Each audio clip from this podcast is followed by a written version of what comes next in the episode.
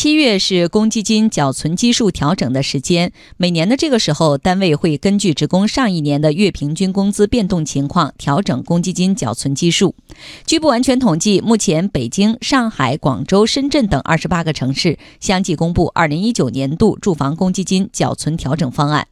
从缴存基数上限来看，北上广深依然位于头部。其中，广州个人月缴存额上限为三千三百五十五元，暂时领先。不仅如此，多数城市也规定了缴存基数下限。缴存基数下限一般为各地现行的最低工资标准，也有地方以职工平均工资的百分之六十作为下限。基数的上限和下限为什么各个城市也有高有低呢？财经评论员戴鹏这样解释。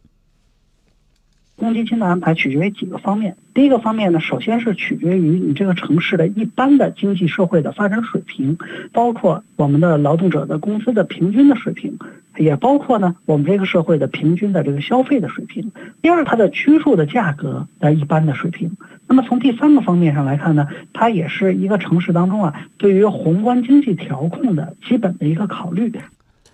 值得注意的是，不少地方的住房公积金管理部门发布通知指出，对于符合规定条件的生产经营困难企业，可按照程序申请降低住房公积金缴存比例或缓缴住房公积金。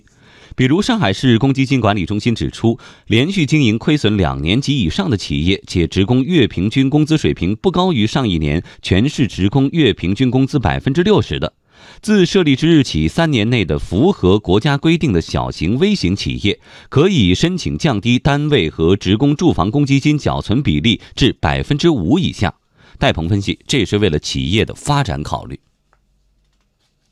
因为某些有企业承担税费的水平相对来说啊，超出了企业的承担能力，最终的一个结果，不单企业会受到影响，对于劳动者来说呢，也是受到相应的影响。这是一个临时性的制度安排。对于企业来说呢，它的发展呢有一个上升的阶段，也有相对平稳的阶段。我们进行一些特殊的制度安排，这是大家各方面能够相对接受的。随着各地公积金管理政策的优化和完善，不少地方简化了公积金提取手续，调高了提取额度。有的城市也推出异地购房提取。此外，中央国家机关住房资金管理中心近日发布通知指出，七月一号开始，国管公积金将加大租房消费支持力度，这也将进一步提高住房公积金的利用率，进一步激活住房租赁市场。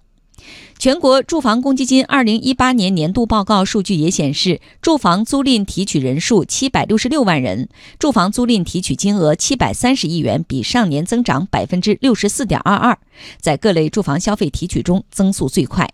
戴鹏认为，这正是前期调整住房政策的效果。